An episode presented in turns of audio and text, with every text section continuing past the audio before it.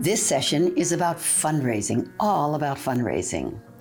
And um, I want to say I've been fundraising all my life. I've started when I was a little girl, and I've fundraised all over this planet and trained thousands of fundraisers. I'm delighted to do this session with my colleague and partner in all things, but particularly in fundraising, uh, Sara Vetter. Thank you. Yeah, so I've been working with Lynne now for 13 years, over 13 years. It's just an honor to be doing this work in fundraising. And I want to just share briefly sort of my money story because I think, or I know it's important to look at your own money story. It really has an impact on the fundraiser you become or the fundraiser you are. So for me, I, I grew up in privilege. Money was a forbidden topic. My mom had the money, the control, the power. It was all about uh, perfectionism and how it looked on the outside. Then I married. I married someone who was quite successful, lived and raised our kids in a very privileged way. But I never, ever, ever felt like I had enough. And I always wanted more. And it always was about image. So, gosh, 15 years ago, everything crashed. My whole life sort of crumbled, and I realized I had to look inwardly. I had to look inner. What is wealth? What is inner wealth? And that's where I discovered the work of the Soul Money Institute and fundraising. I met some spiritual leaders. I met Lynne. Uh, I went on a journey with Lynne into the Amazon, and I I realized that was my dharma, fundraising. And I realized a new kind of wealth, an authentic, uh, the well of being. And I became an exceptional fundraiser. And I say this because looking at your you know your history around money and your relationship with money does really help carve out you as a fundraiser and now i was fundraise people fundraise to me, you know, forever and ever. And now I fundraise. So it's important to really know kind of the roots of your money story. And that's my money story. It has made me the extraordinary fundraiser that I am. And I love fundraising. we both love asking for money so much we might ask you right now, actually. Exactly. Um, but I want to make sure you understand that this session is about your relationship with fundraising. Our expertise uh, and we have lots of it, yeah. is raising money from individuals, not foundations, not corporations, not online fundraising, not digital fundraising, but just talking to people. And that's where the money is actually, no matter where you are, uh, if you're a, a fundraiser. And, and let me just go back and say, I think everybody at some point in their life becomes a fundraiser for your child's school, for the you know walkathon at work almost everybody gets into it one way or another. Some people, it's their whole deal, like it is for us. For others, it's just something that comes along with life. And it's really wonderful to know how to ask people for money in a way that you don't feel dread or resistance. You know, there's a lot of uh, baggage around fundraising. People yeah. don't even like the word. Uh, but we're trying to, you know, transform that so everybody wants to do it because we actually feel that fundraising is sacred work sacred work. you know, when you really think about it, a, a, a, fundraiser, someone who has the courage to ask for money for what they believe in, is someone who uh, is willing and has the courage to reallocate or facilitate reallocating the world's financial resources away from what we fear and towards what we love. And so in this uh, course, we will uh, we'll give you a few tools and tips, but more moreover, we're going to talk you talk to you in a way that hopefully you love fundraising the way we do at the end of this. That you realize that it's about transforming people's lives, giving people an opportunity to use money in a way that's consistent with what they love, what they care about, who they are. And so we've developed um, key principles of fundraising, and it's it's very sacred to us. I actually consider it a little bit of a ministry. That's a little corny, but I kind of do. And it's sacred because it moves money towards what we all care about. You know, we're we're usually run, raising money not just for something that is we're sort of casually associated with. You don't get involved in fundraising unless you love, love, love what you're fundraising for. So we consider it sacred, we consider it uh, almost kind of like holy, and we love it. We have fun doing it. And I'll, I'll say one other thing it, it, it's in a particular sector in our world that's often called the nonprofit sector or the not for profit sector or the non governmental sector. And I'm leaning over like this because we don't want being in the we don't want to be in the non sector or sector or the not for sector. So we call uh, this sector the social profit sector rather than the non-profit sector. And when we say social profit, we mean not only P R O F I T because whether you're raising money for your child's Montessori school or you're ending world hunger or you're saving a river, um, you are generating a social profit. You're really generating a profit.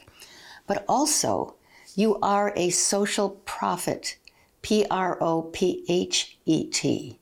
You're someone who has the guts, the courage, the vision, the wherewithal to stand in the future, look back from there into the present, and bring that vision into reality now. So um, join us and become a social prophet with us here. And know that um, fundraising is really what unlocks people's longing to be of service to the world. Actually, that's what it's about unlocking people's longing to be of service to the world. And it takes a lot of deep, deep, deep listening. Yeah. I, am glad. I want to say one thing about what this is and isn't, and that we where our expertise, as Lynne said, is in one-on-one fundraising. It's it's to the individual. So a lot of money comes from foundations, a lot of money comes through grants, there's online fundraising. But at the end of the day, you're always talking to one person. So this whole fundraising from the heart is about transforming you, the fundraiser, you kind of uh, the way you hold yourself as a fundraiser. And as Lynne said, yes, there'll be tips and tools, but that's not really what this is. It's not like do this, do this, do this. No, it's about transforming the way in which the conversation you have, how you show up, the way in which you relate to your financial partner or, don- or donor. I think one of the most vitally important things about fundraising is deep listening. When I first started with Lynne, I, fo- I stalked her. I pretty much stalked her. I just followed her around. I would go to these meetings, major donors, and I would we'd be there with this potential donor for you know an hour and i would say for the first 50 minutes Lynne did not say a word. I was dying in the other seat. Like, when is she going to ask? What is the deal? Isn't she like the queen of fundraising? Like, what's happening here? But she was listening for what the person on the other side of the table had to say, what it was they were all about, what it was, what was, what were they there to hear, what what would be a match for what Lynne had to say or what Lynne was raising money for, what Lynne was passionate about, and I learned something so profound about fundraising and absolutely key to it in all these principles that we're going to talk about is effective and deep and committed listening. So for 50 minutes or so of an hour long meeting, she would actually do nothing but listen to and listen for what was being said on the other side table and where that person was. And then there became that moment that very specific moment when there was the listening to share a compelling, irresistible conversation in ways in which they can participate financially in whatever it is Lynne was involved in or we're involved in. So I just want to say, when you said about the listening thing, that is like such a key, key point in fundraising yeah. before we dig into these amazing principles. yeah. Uh, I want to say something else. It's okay when people say no. And you know, you don't like that. That's what you you're looking for a yes. But if you do a really good job, as Sara is saying, if you listen deeply to people and you pull out of them what they really, really care about, they may end up giving money to something different than what you're asking for. And that's a win too. Because what fundraising really is about is unlocking people's generosity, unlocking people's understanding that they can make a difference, unlocking this longing that everybody has to matter. And suppose you ask for ending world hunger, and at the end of the conversation, they say, Well, that's kind of not my deal. I'm into stopping the abuse of children, uh, sexual abuse of children. And now that I've listened to you and heard you speak and kind of felt this in my heart, although I'm not going to make a contribution to you, thank you very much, I think I am going to make a contribution to that organization working with uh, critically abused kids. And that's a win. You know, there's a pie of resources, and it's not finite. It's a flow of financial resources for the things we most care about. And so, if you believe deeply in something, if you have a profound commitment to it, you know how to fundraise because it's from where you stand that you will come up with the conversation that'll really matter. And from deeply listening to the person whom you're talking to, you'll meet them where they are, you'll inspire them with what you stand for, and you'll unlock what everybody wants, and that is their heart, their soul, their longing for the world to work to be unlocked and to find a path or a way that they can make a difference. That's so true. I have to add one little thing there to yes. the to the no. Uh, if if the conversation is nourishing and you, people feel seen and heard, the no can also be an opportunity for them to know of someone to connect you to in that for that cause. So in other words, no, you know that isn't for me. I'm the Hunger Project, Pachamama Alliance. However, because of this deep, rich conversation, I can connect you to someone who would be perfect for your organization. So a no is really never a no. I don't think. I think it's like there's always opportunity within the no. So I just want to add that before we. And I'll, I'll just also remind us all, and I have to remember this myself, even though it's very personal what you care about, that's why you're fundraising for it, um, you're asking not for yourself, you're asking for what you are standing for. That is where you can find a sweet spot, which is a match between what you're standing for and the cause that you are fundraising for and the listening of the person you're talking to. Somewhere in there is something we call the compelling, irresistible conversation for your work. And um, part of what we want to do here is help you find the compelling, irresistible conversation for your work that will allow you to be bold, that will allow you to talk to people that you're sometimes a little, uh, little, let's say, uh, uh, afraid of or a little um, intimidated by. Um, and you can stand in something that's really meaningful to you, and whatever the outcome, you will have touched their heart, made a difference, and uh, powerfully stand for or stood for what you believe in. Yeah, and so, you know, part of what uh, we recommend and part of fundraising from the heart is designing what that is. Design that specific compelling irresistible conversation. Because again that's that's what will raise money. Standing for what you love standing for your work sharing that with other, others is really the key to an authentic ask. And that comes from a beautiful compelling irresistible conversation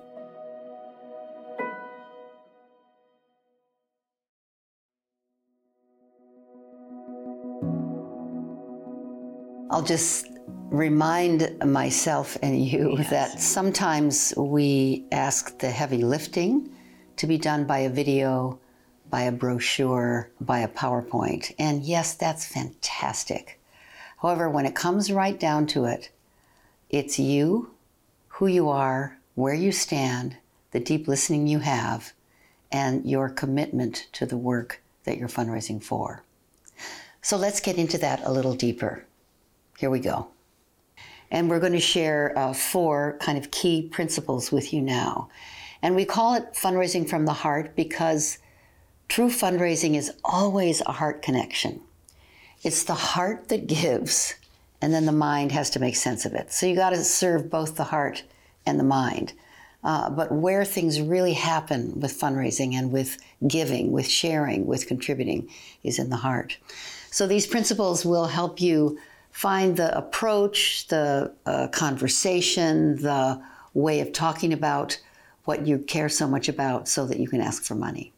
Let's begin with the first principle, shall we? Yes, but the way to, I want to say the way to listen to these principles is listen for them in a way that you look and see how it might apply to your organization, to your work, and your life. So really listen as we each talk about each principle, really listen for them in that way, and that will help help you kind of own them uh, and embody them as you go forward in your work? Principle number one fundraising consistent with and born of the mission will both fulfill the mission and ensure that the work is always viable. And effective fundraising is a stand, a stand, a, a, commitment, a passion, a love for the mission and vision of your work so powerful that it draws the resources that it needs to support itself. So, what does that mean? Well, um, for example, the mission of the Pachamama Alliance, the word Pachamama means Mother Earth. The Pachamama Alliance has uh, many facets of it, but one of it is to find a way to live more sustainably on this planet and in a way that's consistent with Indigenous wisdom. So we have a, a, fundraising program that is that mission in action in the fundraising. And here's the example. We invite people to reallocate, let's say, at least 25 or $50 a month from the stream of expenditures they're now making that may be unwittingly destroying the natural world, the forests, the water systems, the, the air we breathe, and reallocate that same $25, $50, $100 to the Pachamama Alliance for the preservation of the water, the air, uh, the land. Um, and that's a reallocation of resources, really, rather than a contribution but it also creates a change in lifestyle, which is one of the missions of the Pachamama Alliance. So when we're fundraising for the Pachamama Alliance, we uh, invite people to reallocate their resources away from consumption, away from overconsumption, towards preservation, conservation, restoration of the environment. And that is the mission of the organization in action in the fundraising. It also expresses from the Pachamama Alliance and from fundraisers like Sara and I what we're standing for. And that is a shift in the way we live, a shift in the way we live. And so we actually ask people for money not to fund the organization as much as it is live in a different way and will free up financial resources that will make this education, this organization, this work we're doing with Indigenous people and educating people about how to live a more sustainable life. It will also pay for that. But the actual act of giving the money changes the way you live. So that's the mission in action in the fundraising. And that's a little bit obtuse, but um, I think you might get the feeling. The fundraising needs to be consistent with the mission to have integrity. It can't be completely devoid of what the mission of your organization is. And when you're standing firmly for that mission, you will see ways to fundraise that are consistent with the mission because all you want is that mission to be fulfilled. So that's principle number one. Excellent. Principle number two effective fundraising is a function of who you are, not what you say or do, and you honor, validate, and serve people with the request itself. So it's great to have a video, a PowerPoint, metrics, toolkit. I don't know, they don't have brochures anymore, but brochures, that's important. But actually, effective fundraising is a function of how they feel around you, your passion, your energy, your commitment. Who you are has people tap into and get in touch with who they are. It's the heart that gives, the head that gives permission for the heart to give. So you can feel that. I mean, that's what gets communicated. Not really like the words or not the rehearsed or not the script. It's the, it's the passion. And the donor will trust that. Your passion, when you're in it, when you're in a zone, it's a magnet for fundraising. It's a magnet for raising money. That's what you want to leave people with. So even if it's rehearsed, the perfect pitch, the perfect words, the perfect, you know, whatever, whatever it is you want to say, there's nothing, nothing, nothing more effective than having your passion, your energy, your love for your work come through. There's two of my favorite quotes. One is Emerson, which is, Who you are speaks so loudly, I can't hear the words you are saying. And Maya Angelou has another of my favorite quotes People almost never remember what you say, but almost always remember how you made them feel. To say more on, on honoring and validating, uh, you honor and validate the, the donor with the request itself. So, actually, um, asking is an acknowledgement of that person. It's an affirmation. It says, I see you. It says, I know who you are. I can see that you care. I feel your generosity. It's actually a privilege to ask to be a financial partner, to partner with your organization. Not asking is actually already saying no for them. Um, and it's not going on bended knees. It's not a pitch. It's not hitting them up. Uh, it's enrolling. It's having a conversation. It's engaging them in something that you're so you so uh, love. It's not being apologetic because when you're when you're afraid, when you're apologetic, when you're not sure, when you have doubts, when you're uncertain, it's saying no for them. So think about it when you're you know, when you're in the presence uh, of someone who you have such respect for and relate to and admire and are so embodied with the, the cause and the organization, how nourishing that is. And you want to you want to participate. You want to be a part of it. The suffering comes from not asking. And again, I learned that so much from you because you're never afraid to ask. You're completely unapologetic. um, and no is okay, and you bless and release it. But I've, I've learned so much about not, not having the courage to ask uh, is, is already setting up the no. So you validate, and it's an honor. And I also learned that from being asked a lot back in the day and being in situations where I knew they wanted to ask me, but they they just didn't. And it's almost like, wow, it's a little bit invalidating. They're not even asking me. So that's principle number two. Do you have any stories about that one?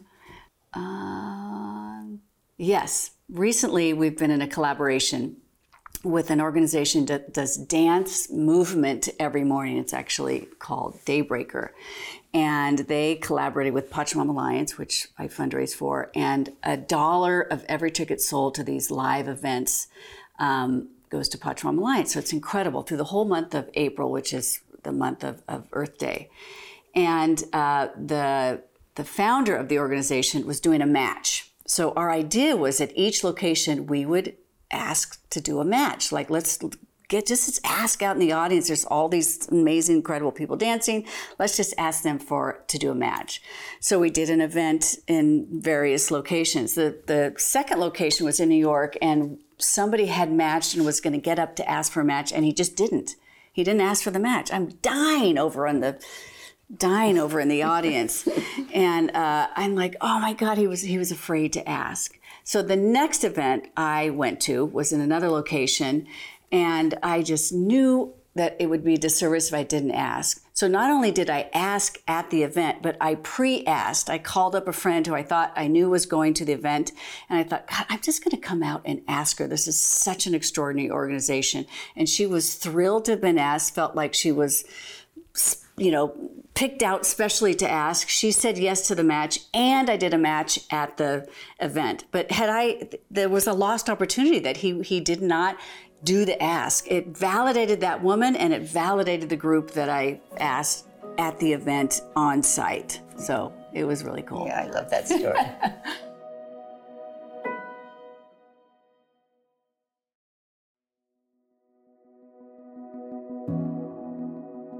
so let's go to principle number three money given to make a difference does. Money given to make a difference does. In other words, it carries the energy of the donor who wants to make a difference with their money, and it makes a difference. It becomes blessed money. It actually becomes blessed money.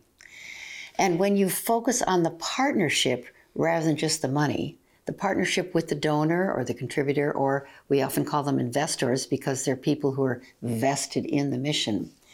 When you focus on the partnership rather than the money, you generate committed partners who often can bring long term sustainability to your work.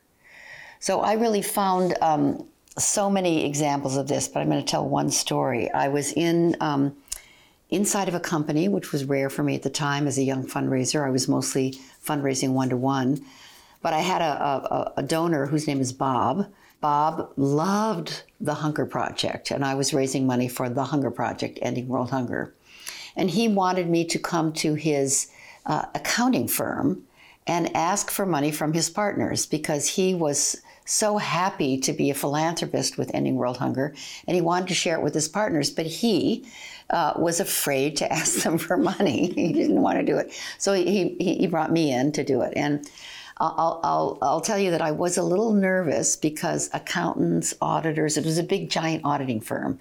And I was uh, asked to go to the partners meeting and ask for money at the partners meeting for Ending World Hunger. And I thought, this is the last thing these guys wanted to hear about. And they were all guys, all men.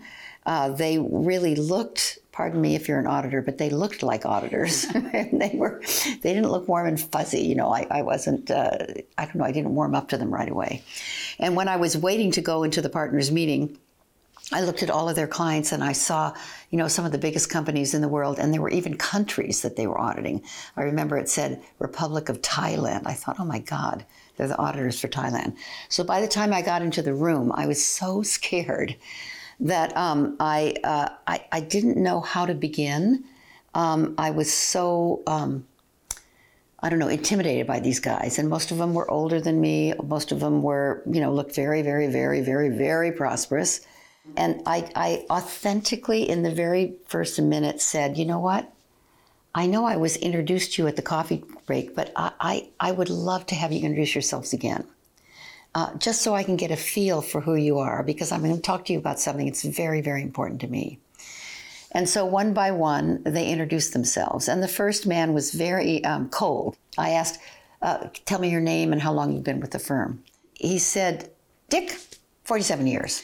That was his answer. He didn't even have, there was no verb, it wasn't even a sentence. And then the next guy, uh, I remember his name was Scott, he said, 47 years, eh? Yeah, yeah, I'm Scott. I've been here for 38 been partner for 17. Didn't we start uh, partnerships around together at the same time?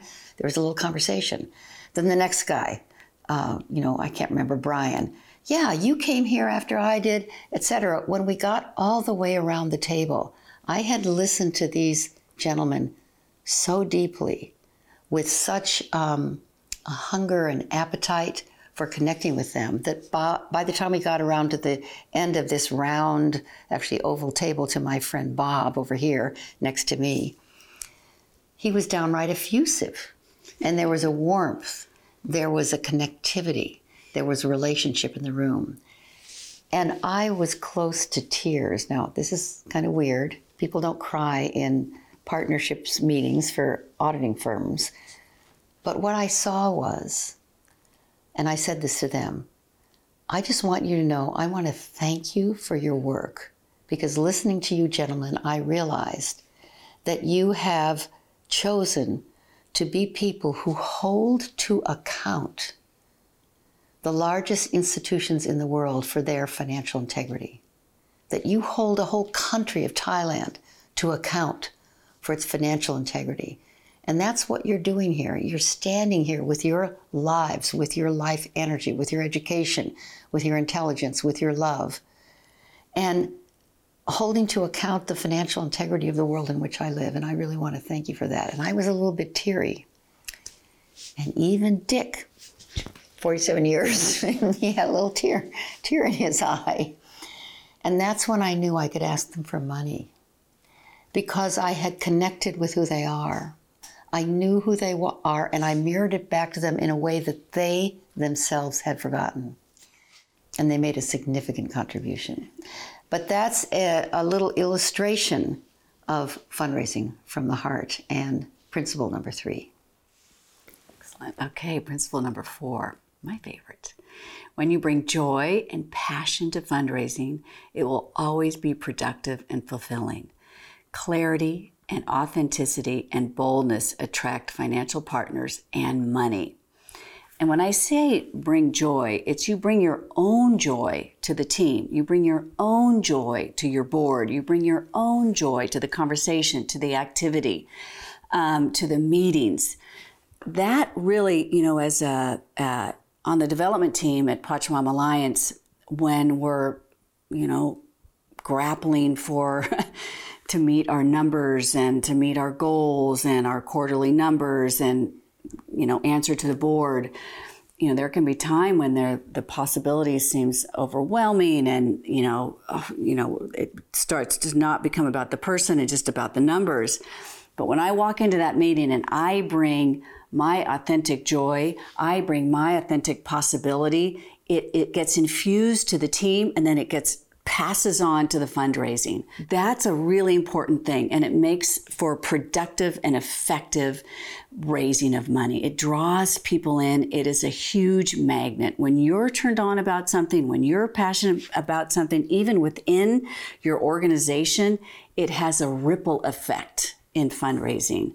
Um, and, and that boldness, clarity, authenticity, boldness attracts financial partners. If you're waffly, it's not a magnet. When you're clear, when you're bold, when you're unstoppable, there's nothing like it. So Lynne and I work for Pachamama Alliance. Uh, Lynne is the founder of Pachamama Alliance. And we are absolutely, unequivocally absolutely 100% we are going to preserve the sacred headwaters of the Amazon rainforest no matter what. But if we went in and said, you know what, I think what we're going to do is possibly we're going to try to preserve this sacred land and we're, we're doing a pretty good job. And I know there's a lot of things happening in this. No, it's not going to work. But when you are bold as heck and unstoppable, there's nothing like it. And in one on one fundraising, that will be so felt. It's unstoppable, and that's what attracts money. So, to me, that's one of my favorite principles. so, those are four principles of fundraising from the heart. And we'll continue in a moment about how to apply these directly to whatever it is you're fundraising for so that you can be unstoppable yourself. Okay, I'm going to summarize this entire course. There are three rules of fundraising. Number one, ask for the money. Now, this kind of sounds obvious given what we've shared so far, but we avoid that. We wait, we send an email, we send a text, we ask them to dinner, we ask about their family. We don't actually ask. But number one, ask for the money. Number two, only ask those people who are committed and want to make a difference in the world and want to make a difference with their life and leave this planet better than they found it. Ask everyone because everyone wants to make a difference in the world. Everyone wants to make a difference in their own lives.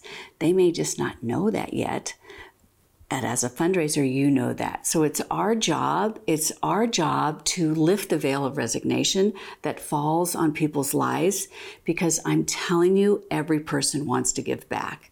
Everyone is waiting for you to fundraise with them, and everyone is waiting to give a difference and make a difference in the world. So, once again, remember that this is sacred work. I often um, like to remind people that I'm training in fundraising that Gandhi was a fundraiser, or we wouldn't have known his name. Mother Teresa was a fundraiser, or we wouldn't know about her work either. Desmond Tutu was a fundraiser. Some of the greatest people that you and I admire in history Elizabeth Cady Stanton, Susan B. Anthony, they spent most of their time either fundraising, marching, or in jail. But any great cause that's been accomplished, any great um, milestone that's been met has been met because someone like you, like me, like Sara, had the courage, the guts, the wherewithal, the depth of who they were to ask for money.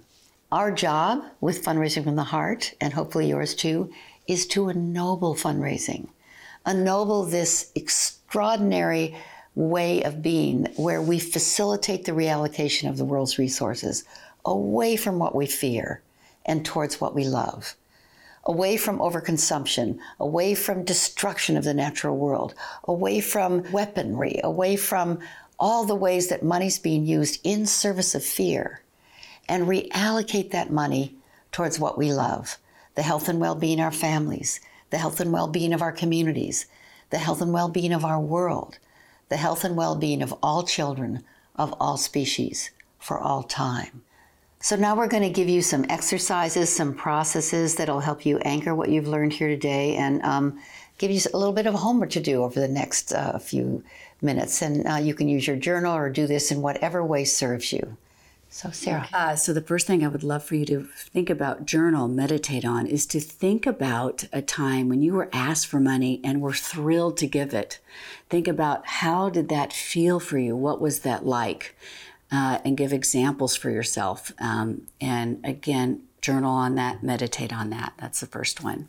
Make a list of the people you would most like to have be donors because of really who they are rather than how much money they have. And know that they are actually waiting to hear from you. Make a list of those people and imagine them being so thrilled to get your request visualize yourself having a deep and fulfilling and compelling, irresistible conversation with someone you've been thinking about. They've been on that list of yours forever. Someone you've been thinking about asking and, and stand in the possibility, in the beauty, in the joy, in the thrill of the yes. And fourth, standing in your own abundance your gratefulness, your gratitude for the life you're living. List five things that make your life extremely gloriously abundant. Stand in those five things and realize the gift of being alive. Now take three to five minutes to journal on these ideas that we've given you and these uh, meditations that we've given you and these questions we've given you, and do that on your own time and use this to deepen your commitment to finding that place in yourself that is your own fundraising from the heart.